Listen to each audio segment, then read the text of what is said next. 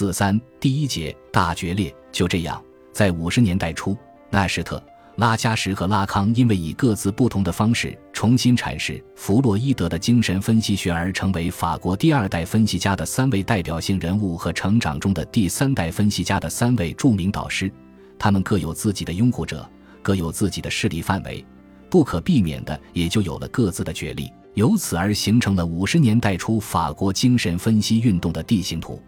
鲁迪奈斯科依据一种精神分析的政治，对这个地形图的形式做了如下的描述：属于第二代的三位导师，都是由洛文斯坦因分析的，各自的地位揭示了五十年代巴黎精神分析学会内部的对立倾向。纳什特赞同把弗洛伊德的教诲吸纳到医学的理想中，建议创立一个具有严格的教学课程设计的等级制学院。虽然他不是任何理论倾向。克莱因主义和自我心理学的拥护者，但他采取的态度跟国际主义路线是一致的，因而他的计划是与古典的正统联系在一起的。他代表着一种捍卫名流的精神分析的美国风格，并把这一精神分析维系在一个权威主义的，在移情中适应权威个人的政治之内。至于拉加什。他是把精神分析学和心理学民主的结合在一起的推动者，他的体系的目标是要借助于大学来整合弗洛伊德主义。在这一体系中，心理学的知识占有的位置与纳什特所主张的医学理想是一样的。两人有相同的方面，如对既定秩序的尊重、对适应的崇拜、对与弗洛伊德主义伦理学相左的建制模式的遵从。拉加什很少受医院传统的影响，他首先是一个教授。作为一个有良知的道德主义者，他更倾向于一种基于师生沟通的宽容政治，而不是任何权威主义的谋划。因而，他代表了巴黎精神分析学会内部一种自由的倾向，迪士奈什特的独裁作风。但这种自由主义远没有走到质疑国际精神分析协会强加的规则的地步。他的目标是要使规则适应法国的新形势，这两种倾向之间的对抗关涉着精神分析学的建制化模式。在那一语境中，拉加什的学术自由主义和纳什特的医学独裁主义都是国际精神分析协会领导层可以接受的。前者与英国路线的某些方面是一致的，后者更适应美国立场。因而，第一次分裂，两个政策相互敌视。并没有导致法国共同体同国际运动的真正决裂，在后者那里给两种倾向都留有空间，尽管代表他们的两位导师都没有提出任何连贯的学说。拉康的立场则完全不同，战前他就已经含蓄地宣布要回到弗洛伊德，那时我们的主角就意识到需要一个具有培训经验且与弗洛伊德的发现所要求的原则保持一致的组织。他既不排斥大学。也不排斥医学渠道，但坚持每一个都有赖于一种精神分析的政治的第一性。他毫不犹豫地承担了一个立法者或指挥官的角色，这样就与一个民主制和一个独裁制的矛盾现实发生了冲突。鲁迪奈斯科的这个描述的着眼点是法国精神分析运动的国内国际政治，正如他所说的，在这一政治中。纳什特与拉加什之间的矛盾属于法国精神分析共同体内部的矛盾，与国际精神分析协会这个帝国的政治无关，因而后者不必对第一次分裂负责。但这并不意味着这次分裂也与精神分析的政治无关，因为第二代和第三代分析家对内什特的专权的反抗，恰好是精神分析政治的一种体现。这一政治既涉及一个共同体内部领导层与成员之间。导师与学生之间纵向的俄狄浦斯情节式的关系，也涉及成员与成员之间横向的想象性自恋认同的关系，也许还涉及治疗师与病人之间的移情与反移情的关系。引发矛盾的因素有很多，他们最终汇聚到一起，导致了法国精神分析共同体的第一次大分裂。其中最为关键的是三个方面的问题：业余分析师的地位确认。纳什特的改革与专权，拉康的短时会谈。所谓业余分析师，就是指非医学出身或者说没有医学背景的分析师。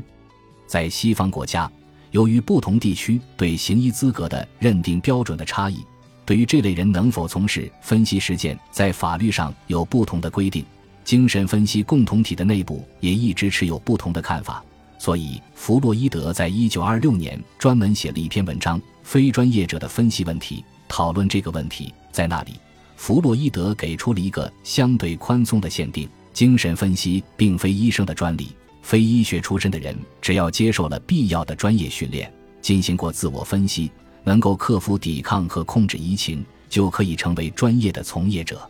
但即便如此，业余分析师的问题还是没有获得解决，争论在共同体内部还是时有发生。业余分析师的问题也一直是引发巴黎精神分析学会内部矛盾的一个重要因素。一九二六年学会成立之时，这个问题就被本土具有医学背景的分析家们提出来过，但当时由于玛丽波拿巴。他就是业余分析师的代表，在学会中的特殊地位以及学会本身在整个社会中的处境，使得这个问题还不足以导致分裂。于是双方就形成了一个带有妥协色彩的惯例，即一个人要想从事精神分析实践，首先要获得医生资格，然后再接受一个培训分析师的培训分析，获得专业确认。业余分析师的存在也获得默认。但他原则上必须在专业分析师的监督下从事治疗实践。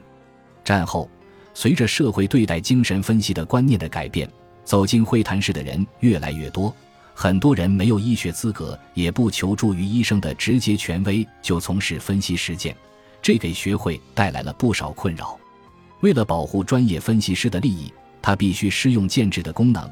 一方面利用学会和大学的力量大力培训专业分析师。另一方面，以制度的形式把针对病人的治疗分析和专一为了培训的教学分析区分开来。前者属于一种私人性的实践，只要是学会成员都有资格；后者则是一种专业技术，只有具有医学背景的专业分析师才有资格。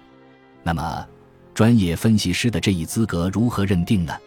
由谁来认定呢？这就要动用建制的作用了，以建制化的形式使资格认证规范化。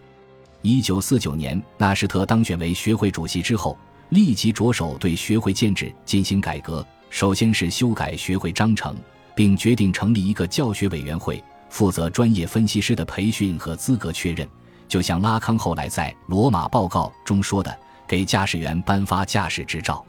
不过，在一九四九年，拉康自己就是被委托起草教学委员会的章程的主要负责人。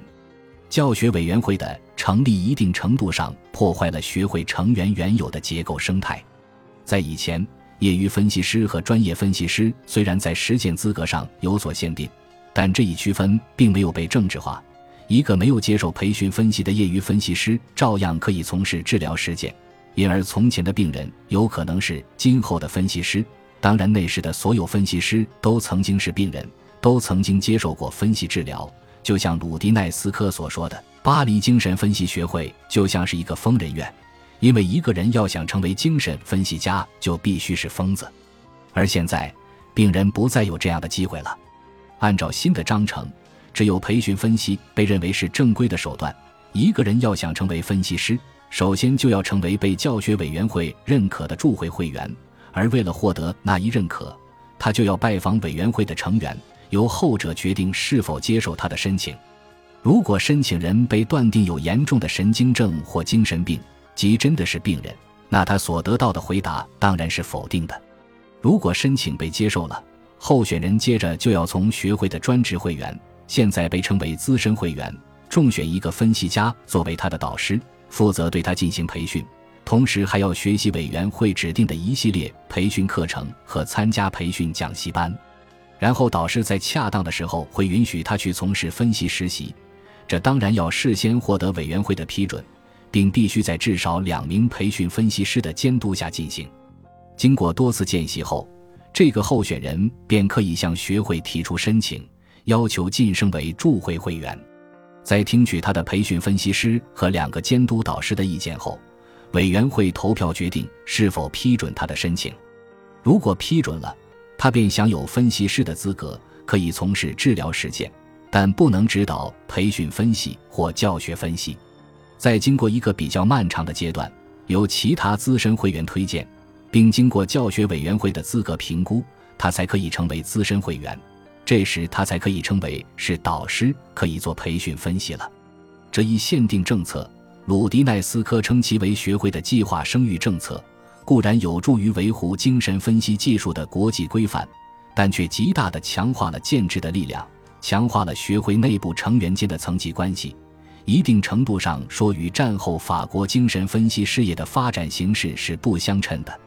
而就学会内部的结构而言，这一计划生育政策无疑让波拿巴这样的业余分析师被彻底边缘化了，所以他注定会引起一些人的反弹。另外，纳什特的改革看似是为了改变分析师培训的混乱现状，可结果却导致了权力的集中。教学委员会的成立本来是为了减轻学会的压力，分担教学、课程设计、提名与审定助会和资深会员的资格等以前属于学会的功能，使学会的行政权和教学权相对分离。可由于委员会的组成同时就是学会的领导层，所以这一分离其实是一个幻觉。例如，在一九五一年，学会行政层的构成是纳什特为主席。拉康为副主席，拉加什为技术顾问，热尔曼布维为财务主管，菲利普帕什为秘书长。而在委员会的构成中，纳什特是主席，其他几位全是副主席，